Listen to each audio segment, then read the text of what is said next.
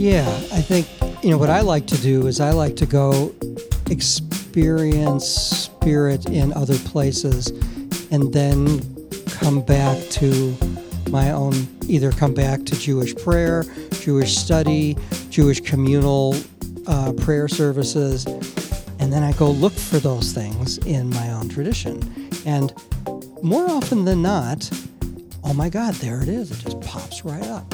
You know, a concept that I didn't know before was even in my tradition. So, so I have to have a place to go for that to happen. Um, I do. But I'm also sensitive to the fact. I know somebody at the, you know, at the at our in-person brew theology night, um, somebody said, "Do you have to have one?" there was a woman that said it too or was it? Oh, maybe both of you.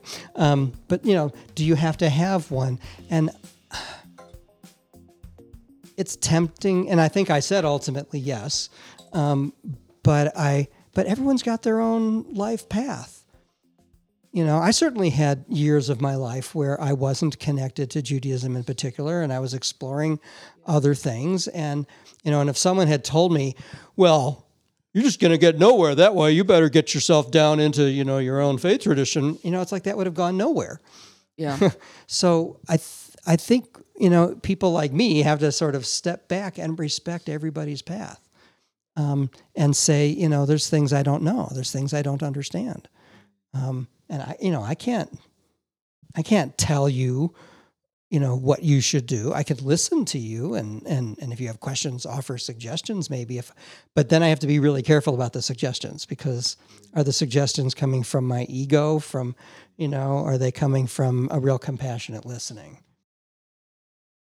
I, I actually really appreciate you saying that because I remember when you had talked the other night, that was probably my my one main question because I found myself leaving the church or my tradition that I grew up in and and the only label I could come up with is agnostic at this point. And um, I feel a sort of solidarity with others who who also don't have a tr- faith tradition. Um, and I don't at this point in my life, I don't feel the need to to attach to a well or even go. I never absolutely go back to the one I came from, but um, I, I, appreciate the humility and and you saying that because um, it really is a tough thing when you you don't know where your faith is. Like you know, like you feel deep down that there's something, but you don't feel any sort of kinship with anything. But I would say that my experience of you is that you still have a map. Mm. So like if I were to if I were to write down a picture of what you know our interactions and what we've talked about, you have compassion on your map. You have family on your map. You have community on your map. And so you may not maybe you don't have the holy book part of your map mm. right now. Mm. But I am sure that you have some rituals that you practice with people that you care about and love and that you do certain things that bring you joy and um, enlightenment and connection. You listen to a lot of podcasts, mm-hmm. and that's um, you know you knowledge is tapping into one of those things. Like I, th- you have some and, and you have some highways that go back to yeah. my old well, mm. and maybe there's a highway that I don't know where that goes. I haven't done yeah. that yet, but I I don't I don't think at least for your experience and for some of the other agnostics that have come to brew theology, I don't think you have no map and I don't think you have no belief. It, it doesn't look, it's not rooted in, it's not rooted in something coming from other. Mm. It's rooted in, in your experience and that's where you are. And that's valid.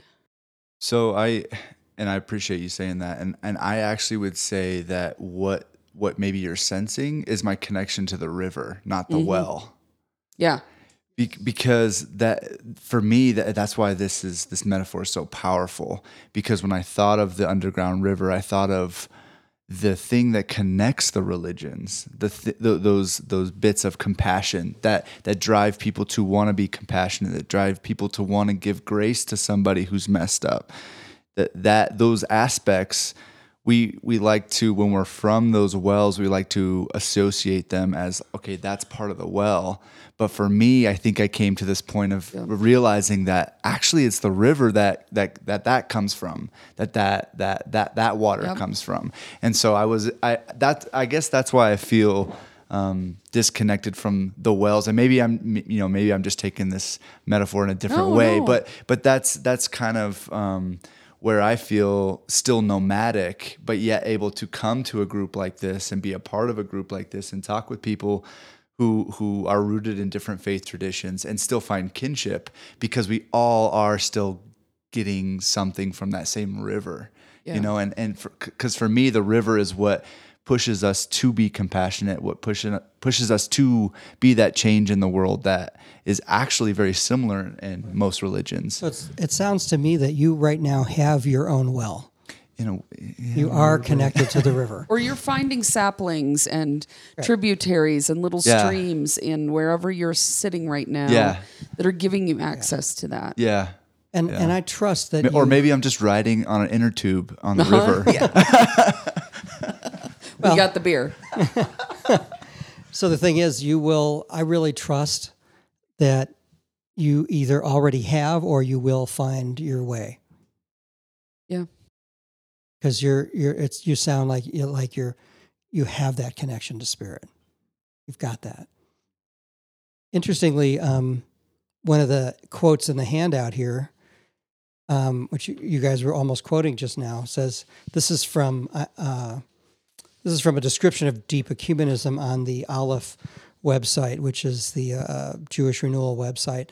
It says deep ecumenism rests in part on five spiritual truths that Jewish tradition nurtures and knows well. It doesn't not just Jewish tradition. Generosity heals the world.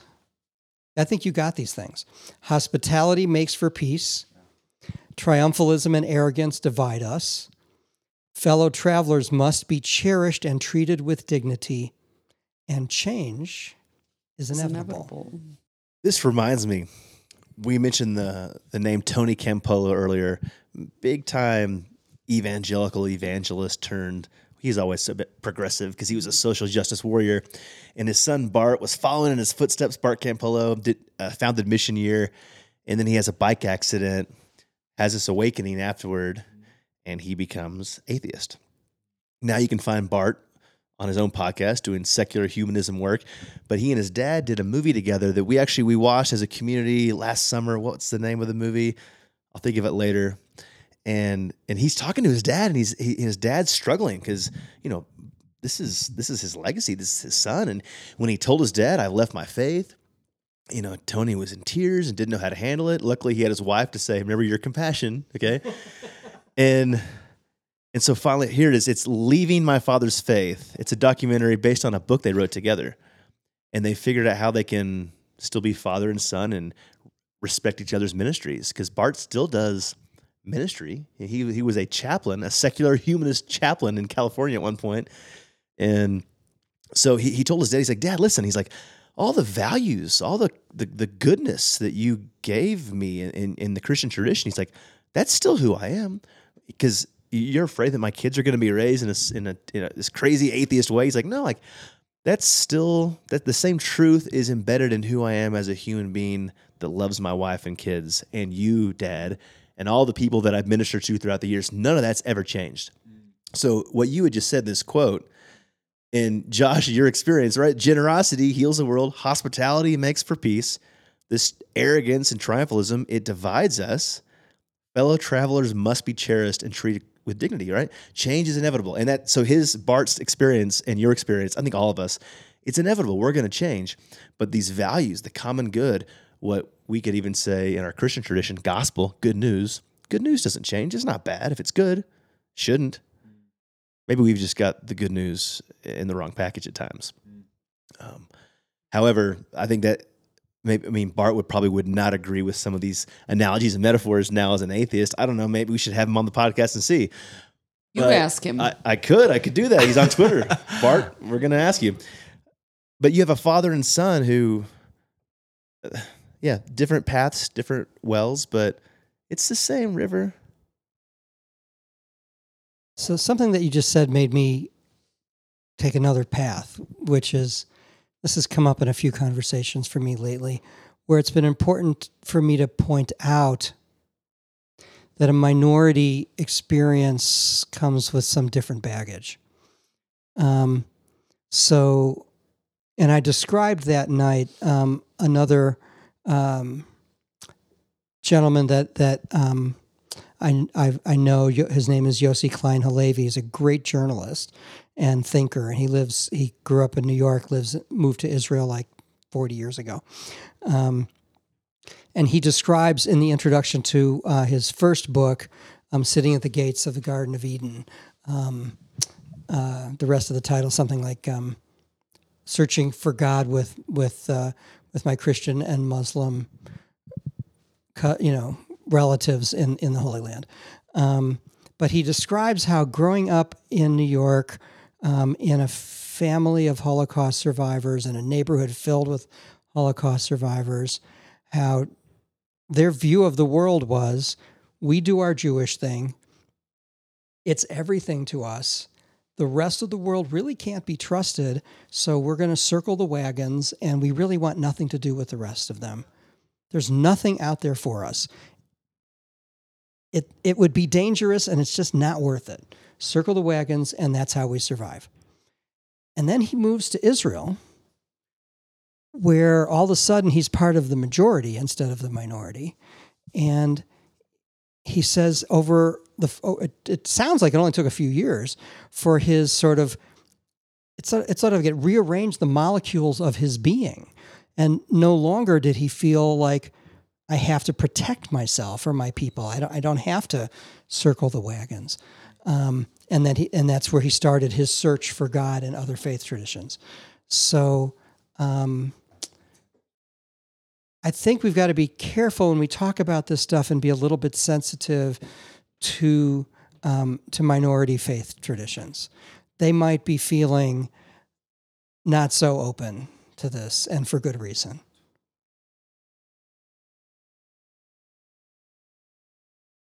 But it's so helpful when they're willing to come to the table because I think that the only way that majority traditions are going to learn and are going to become humble and walk into this with them is when they're there. Yeah, so I think they need to be humble. Yeah. I, I also shared a story that night about um, being at a Three Fires gathering of Native tribes in northern Minnesota. Um, yeah. I recently, um, with one of um, somebody I know um, who is a Native American woman, and I asked her um, there's a group of of men and women actually, but men are running it. Um, um, who are doing traditional Lakota sweat lodges here in Colorado. Um, and most of them are not Native people. And I asked her what she thought basically of white people, very respectfully, but doing sweat lodges. Yeah. And it it upset her. Yeah. And she was like, I don't, that should not be happening. I don't want that to happen. It's disrespectful. No one should do that. Now, I could argue with her that, and I certainly have had experiences in Native communities with people who, there are a lot of people in the Native communities now who know that we need white people to understand what our traditions are about. We need them to understand our connection to spirit and Mother Earth. Yeah. We need them to understand our faith traditions so that they can actually be allies and us not being completely wiped out. Um, but for her, she couldn't go there. And I just had to back off and respect that and say, okay. Um, but as I, as I, I'll repeat from what I said at the, in our in-person gathering, um, essentially a native elder said to me that we're used to white people coming and ripping off native culture and and then going away and not giving us anything. And there's nothing there's no exchange. There's mm-hmm. nothing that's coming back. Um, and so and i think it's just very easy to um, not be humble basically to not be aware. Yeah.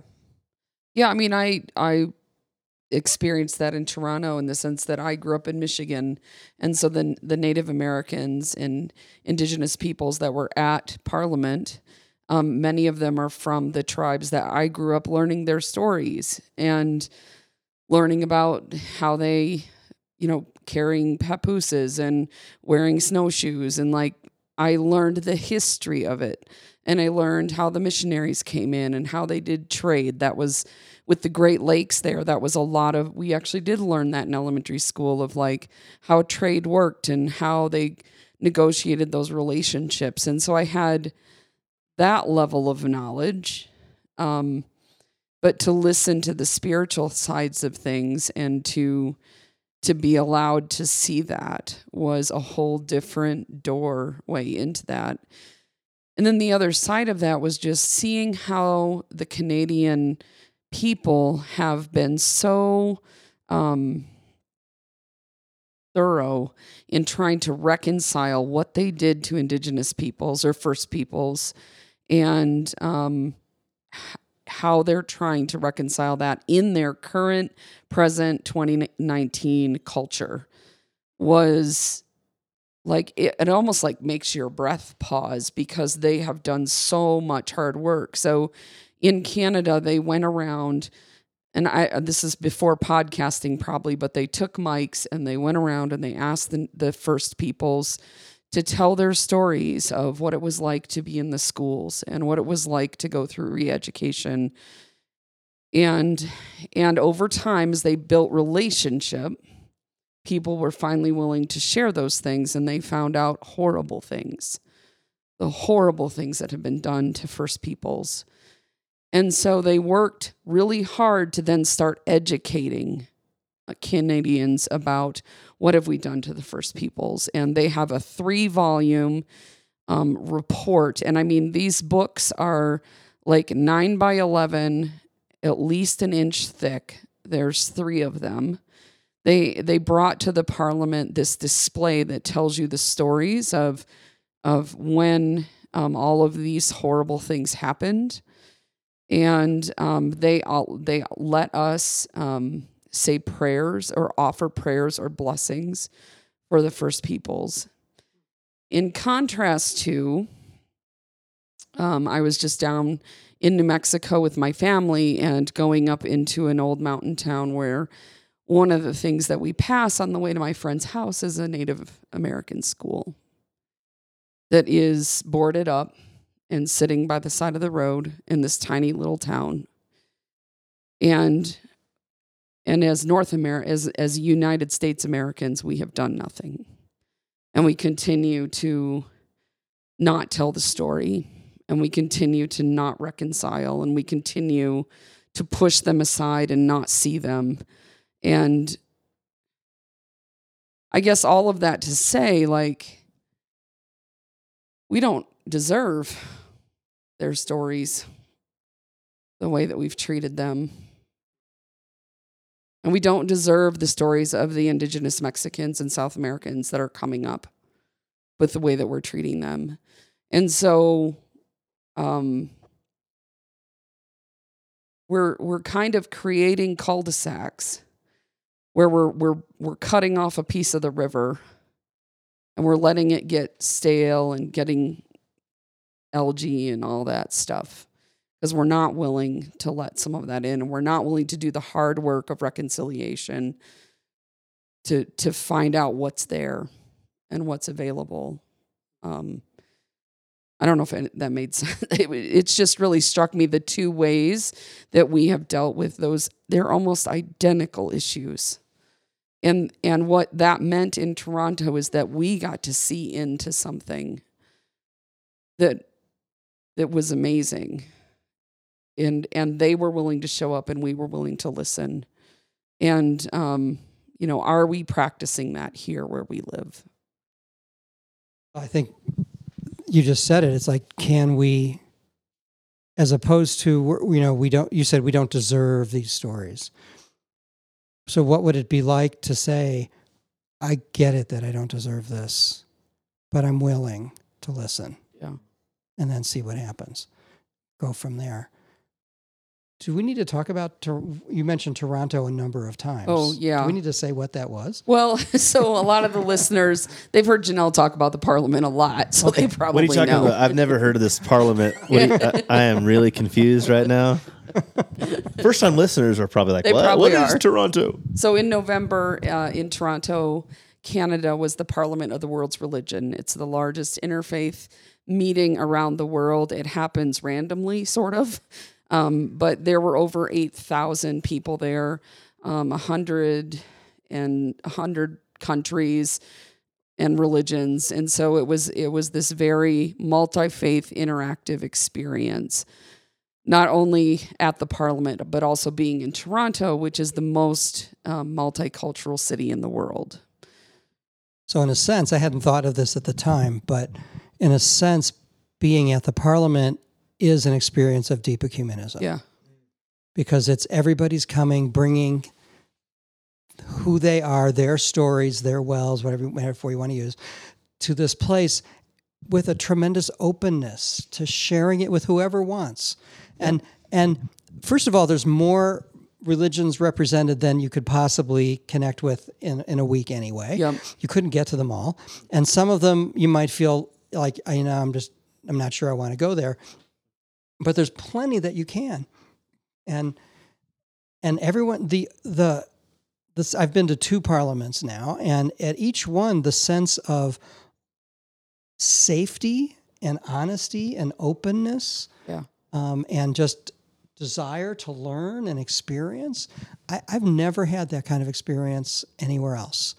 Um, and talk about, you know, I don't know, maybe it's a Jewish thing to talk about safety, but um, I, I will never forget at my first parliament, you know, and I was at some session in one one of the smaller rooms that only had maybe 100 people in it. And um, and at, you know, and I was sitting near the back, and I wanted to go talk to somebody near the front at the end, and I somehow left my backpack on the chair in the back, and then I thought, oh, you know, come on, I'm from Chicago. You don't just leave your backpack somewhere and expect to get it back.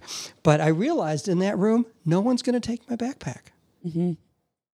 because everybody here is connected to spirit, and we all know what that means. You don't steal somebody's backpack. It's like that would be so bizarre if that happened.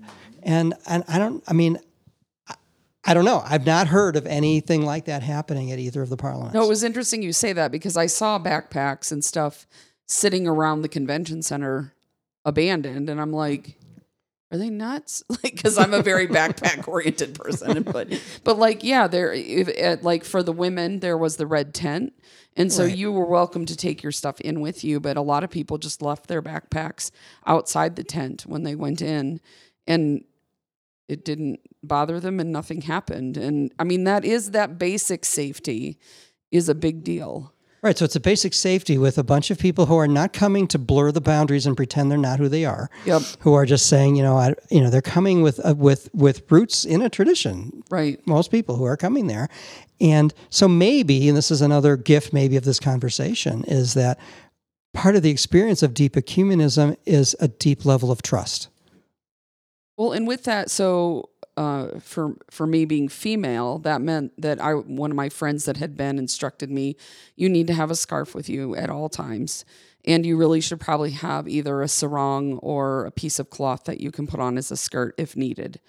Which, as many of you know, if you've listened to me, I'm extremely feminist, and so there's this natural desire inside to be like, hell no, I'm not doing that. But at the same time, to walk into that space and to be trusting with each other, um, in this context, it is not going to hurt me to put on a scarf so that I can sit in the room with the Sikhs and listen to some of their most premier musicians in the world. This does not do me harm, and it does not harm anyone else. And so, like, I think that there was a piece of that that caused me to shift a little bit to say, what I believe is very important, and I can still continue to advocate for all the things that I think are critical about equality and women's rights and oppression. But I also had several com- conversations with women, and they have chosen that, and it's very clear.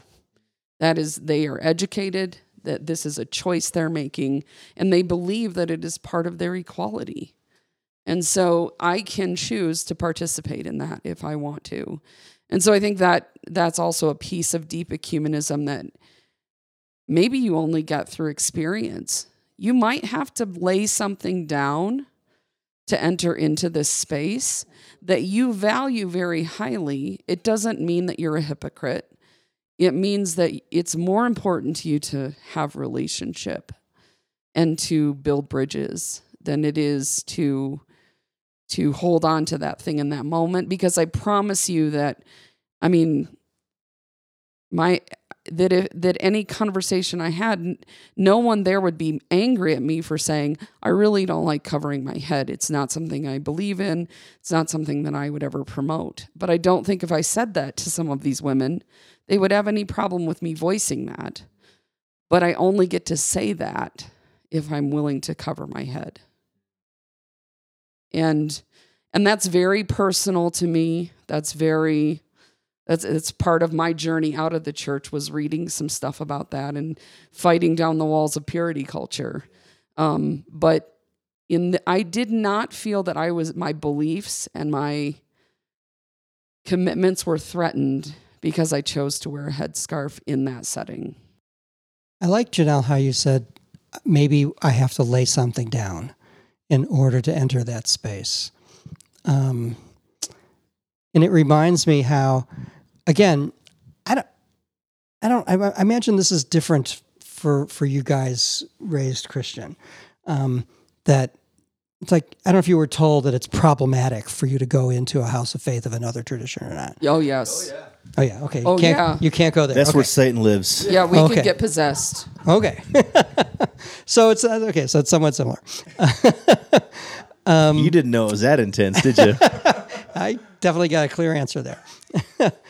um, so for, so for, so similarly for Jews to walk into a church, to walk into a mosque, um, to as I as I said the other night to to walk into a church and actually walk up to the communion rail and get a a um, blessing from the priest to walk into a mosque and and bow head to the ground.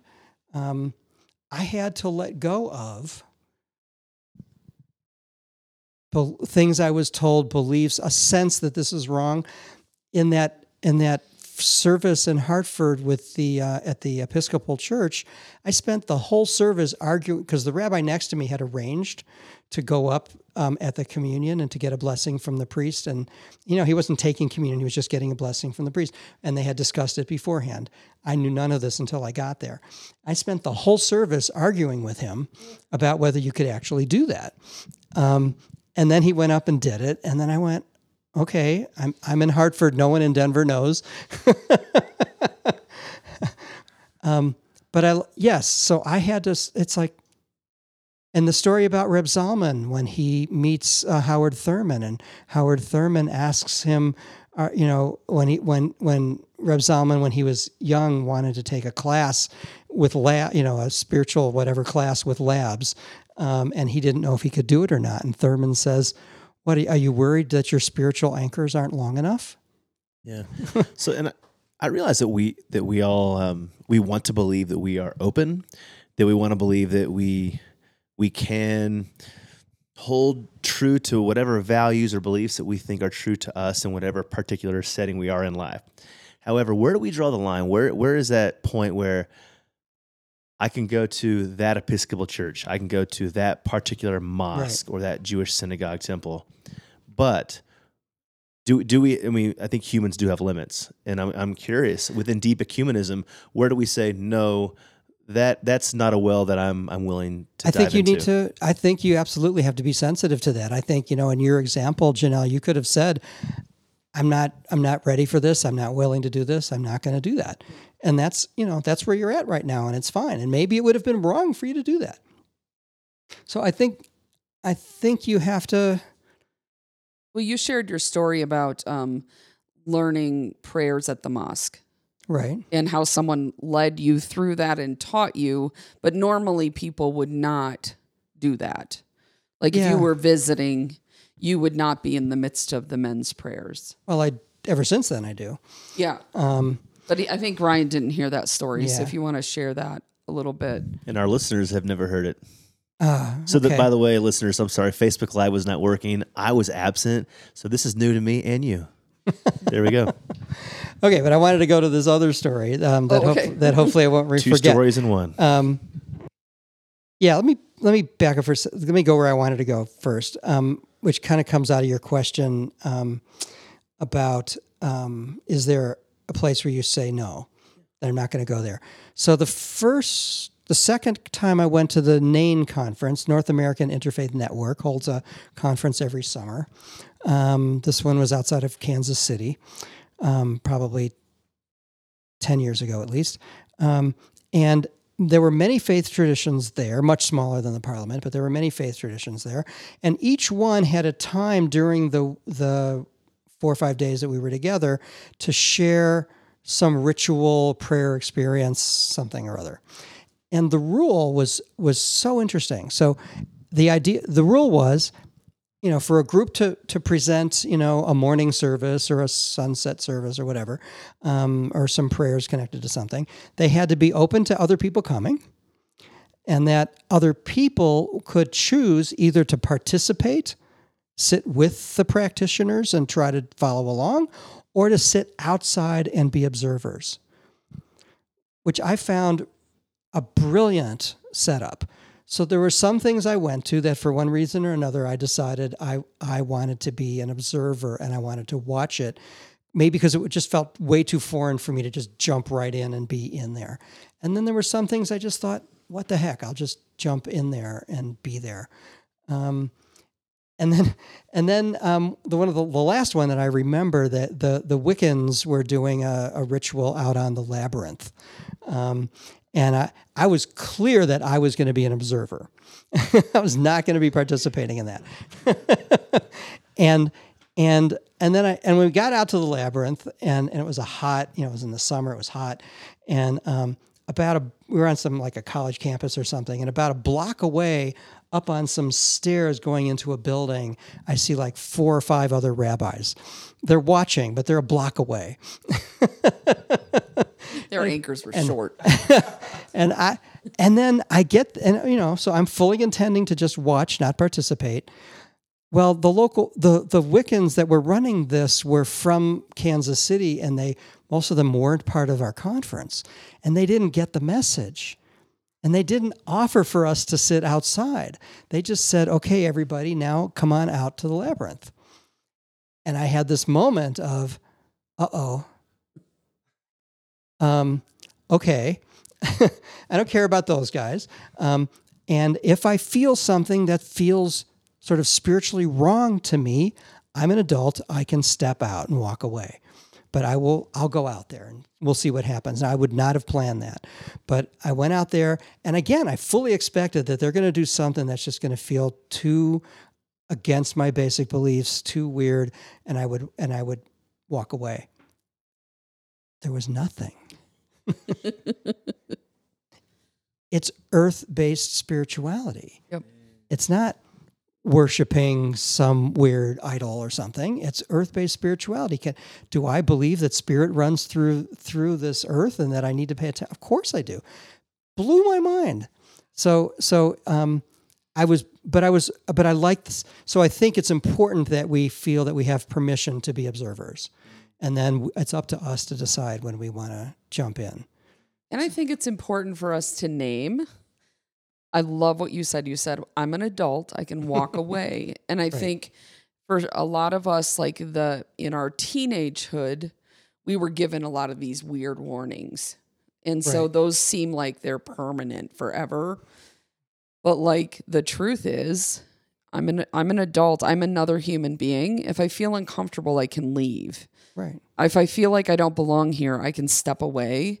But that doesn't mean that like I'm going to get possessed in that instant and won't have choice for the rest of my eternal Right. destiny. That's the weird theology that we all got given by people Yeah. who were just hell bent on scaring us. Right.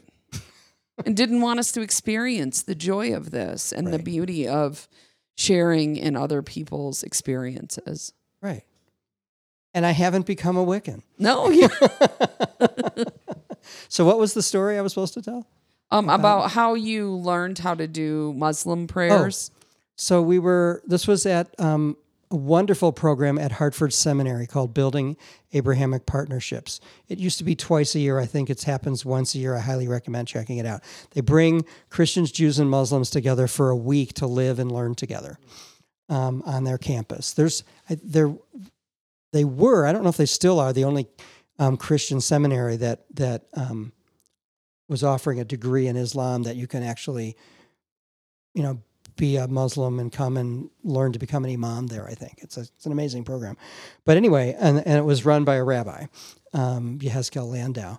Um, but um, so at the end of the week, so we were there like you know from Monday through Sunday, I guess. I think it was a Monday to Monday uh, program, and um, at the end of the week, we were going to have experiences in each other's houses of faith. So Friday was the experience um, at the mosque. That was the, you know, Saturday was at synagogue, Sunday was at church.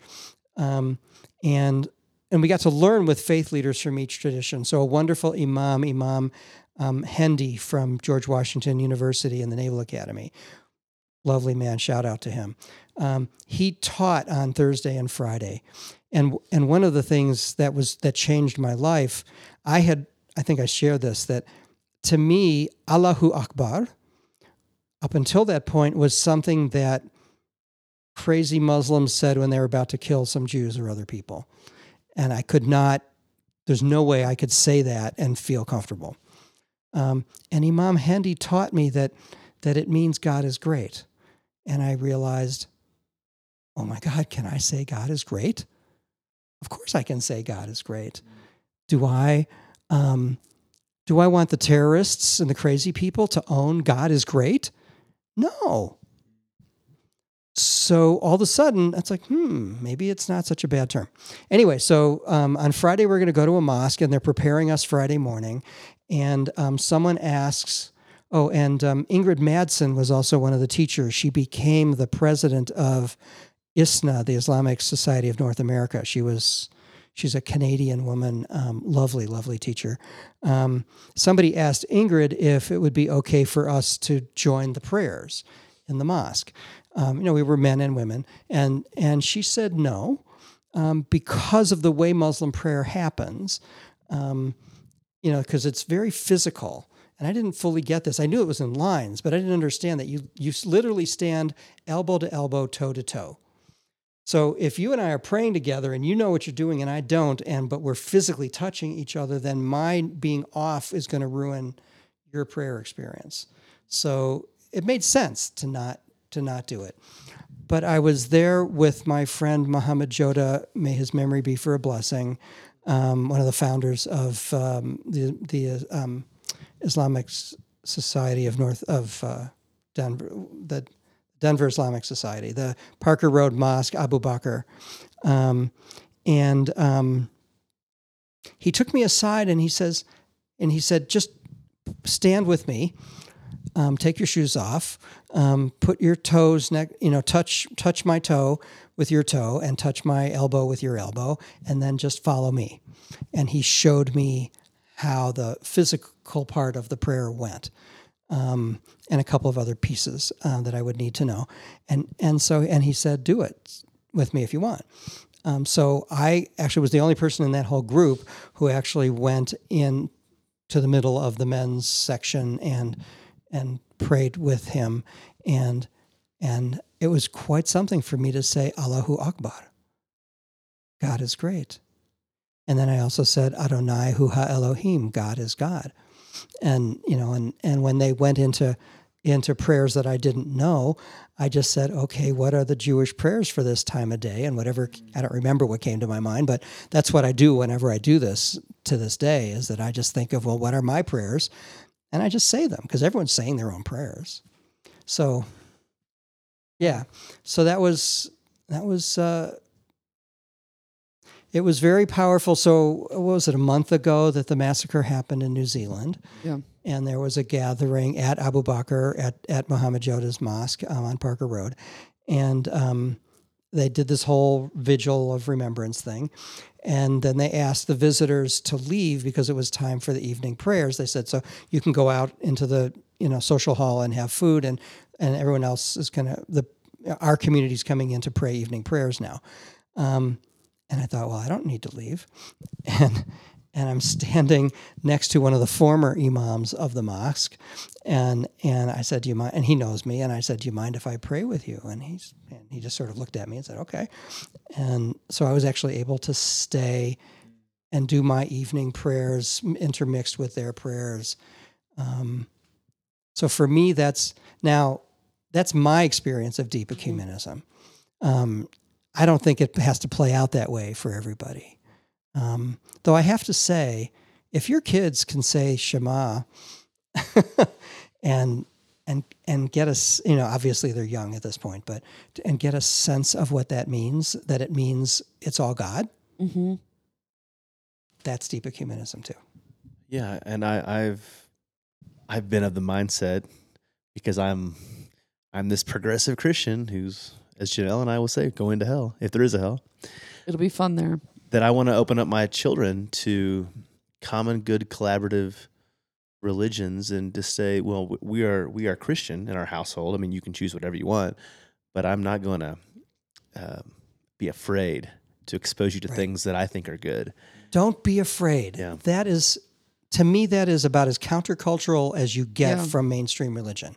Don't be afraid. Be joyfully, lovingly, forget this sin crap. You know, it's like, Well, and Caroline's at that I- age now. So my oldest daughter, for those that don't know, she's she's six, six and a half. She'll say six and a half, Mhm. ending kindergarten, and she's very much like, well, Dad, uh, how come we don't celebrate the Persian New Year? And my friend Mila does. Well, Dad, how? I mean, so she's wanting to know. I mean, I go, well, you know, that's not our tradition, but you're you're you're fine to explore that. That's okay.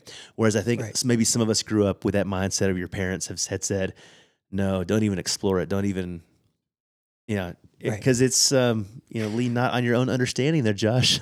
there it is again. well, that's interesting because uh, I haven't met a lot of people doing this, but I've raised my daughter the same way. Um, she came with us with our friends to their to St. John's Cathedral for Easter and Christmas services, and we did dinners at their house. And she's been with me to the mosque, and she knows what it's like to you know. And I could, and and and it was again it it it was a hurdle I had to get over. But I was at some event at the mosque with my daughter. She was I don't know ten years old at the time, to, and and I left her with hundreds of people at the mosque. You know and i went into one room and she went somewhere else. And but she knows that she knows that she's jewish. She knows what jewish sacred space is but she also feels comfortable in other people's sacred spaces. And i, I think that that's um, it's a small tikkun a small healing of the world that we can do. I'm, hey, I'm curious, like where have we all experienced that? Uh, that safe, to use that word safe, trustworthy, just good space that's outside of your own tradition. other than the parliament of world religions Other than that, Yeah. yes, yeah. Other than that, I mean, and, and I and I could even say, I mean, going back to my daughter Caroline, taking her to even you know one of your Passover gatherings a year ago, I felt inc- incredibly safe and secure, and and had this eager anticipation of my daughter's going to learn something. And while I, I know some ex- aspects of Judaism, and obviously I've known you for a couple of years now. Um, it was even new for me too. So to learn along with her, I mean, I, I thank Nice. you for inviting us into that space. nice we were invited into a family's house for Passover for many years when we were crazy fundamentalist evangelicals. and yet they invited us in and they let us not drink wine and and um oh I, I would say now looking back that those meals are are a distinct part of this because that is where I learned that this this is safe and nothing bad is going to happen here and I'm being welcomed in and I need to meet you there. I can't just show up and watch. I need to be present because you you've could even- invited me. and you could even do that from that place hmm you didn't have to be who you are now. You could still be in that evangelical traditional Yep. place where you know how you could you could prove us all wrong about Passover. Right. but but here's the thing about when you listen But to how the Ha- powerful is it to let to bring people in that way? Well, and you can't not listen to the Haggadah and not get it. And and at first, when I first heard it, the first year or two, it was all about, oh, there's Jesus, there's Jesus, there's Jesus, there's Jesus, and then it became, well, Dayenu. It would have been enough. and God rescued them. Hmm. And it became a lot a lot less about what I was looking for and a lot Yeah. more about what's really there. The uh, it would have been enough is interesting, right? Because as Christians, you're saying, do we really believe that? Because ultimately, we want to get to that culmination of the Yep. cross. Would it have been enough? And would it have been enough for any faith tradition? I mean, Judaism's evolved since then as well. Yeah. What is enough anyway? well, this right here could be enough if we would live in it. I was gonna say I didn't experience it until Brew Theology. Um, when I left my faith tradition, I went to a Hebrew roots group and um, studied in a synagogue with with um, and learned about the Torah and the the Jewish roots of my faith for two years, and that was amazing, and it changed my faith in a way that I'll always be um, grateful for and but it wasn't until I came to brew theology that I actually felt that it's enough. what where I'm at is enough. And and honestly, uh, like a couple weeks ago when we had um, our topic on the Baha'i faith, I loved it. I thought it was beautiful. But at the end of the day, it was another religion, and and as much as I loved everything they were about, I that was my one hang up was it was just another group, another well to that I could be a part of. Um, but this to me is just a concept. It's a concept that anybody can adopt. And at first, I was very resistant to the fact that I could adopt it, but I really do feel like it's not reserved for a specific group that it's it's a concept that we can all adopt and i really think that this concept is what's going to change the landscape of the way we we view religion in the world. Like in order for us to uh, to deal with issues like climate change like all these issues that are facing the world at large we have to tap into this because this seems to me this seems like the the the doorway into how we can accomplish like community effort an effort of to which we could actually see real change. And it, it's just encouraging. So thank you for coming and sharing this with us tonight because it really is a concept that i think we all f- like resonated with and we all felt. But um, to have words to put to it and to see that there's other groups out there of people who are you know are for this it's it's really encouraging yeah I think the only way that we're going to successfully fight fascism and the growth of of discrimination is when we do this and are able to stand up together and say no, we are not letting the world go back there. We're not going to do it. Um cuz alone it's easy to throw us all into jail. But if we're all together, that becomes a much bigger issue. Interesting. The the talk I didn't give, uh, based on David Hartman's Daniel Hart, not David, that was his father. Donniel Hartman's book, uh, "Putting God Second: Saving Religion from him- Itself." What he what he talks about in that book is that um, what religion tends to do is make everything subservient to a God that you better obey, which usually gets distorted, and we're not really obeying God's word anymore. So, you know, and that's why I said, you know, I don't think Jesus actually said that. I think when you look at, at the roots of these faith traditions, they don't say people are bad. They don't say people are sinful. They don't, it's about joy and love and connection and compassion and taking care of God's earth. That's what's at the core of, of all faith traditions. Um, and, and, and we have to get, a, we have to watch out for the, the hierarchies, usually the patriarchal hierarchies that get stuck in there, um, that start to tell us, no, you're better, you're going to go to hell and you're going to go to heaven, and this is better than that. And um, that's where religion really can actually become a force for something not so good on this planet. which is why I, I I I really like I'm convinced we should change the metaphor from the mountain to the river because it really takes us away from that and takes us to a place of where do we all connect? Like where can we all find find that grounding find that that thing that connects us all? You know, and instead of having a destination that we have to figure out if we're on the same path, we just look for that same path because it's clear that we all have something that we that that connects us all. I strongly recommend. Um, as, you know, I don't know how he's seen in your guys' world, but Matthew Fox, he's still alive and well and does amazing work. And uh, there's a there are um, creation spirituality is the name of his like. There's communities of creation spirituality. All there are here in Colorado as well, and I would check him out because I mean he's coming. He, he's coming from a deeply Christian place and exploding it in in beautiful ways, really beautiful ways. Love to do that. Twitter him and see if he'll come on. Where does he live? Uh, California, but he comes to he comes here every once in a while. It's okay. We we can probably get him on on Zoom or something. Yeah. Go. Go for it, Ryan. yeah. All right. Well, this has been awesome. Thank you so much for your time. Thank you, and guys. your presence.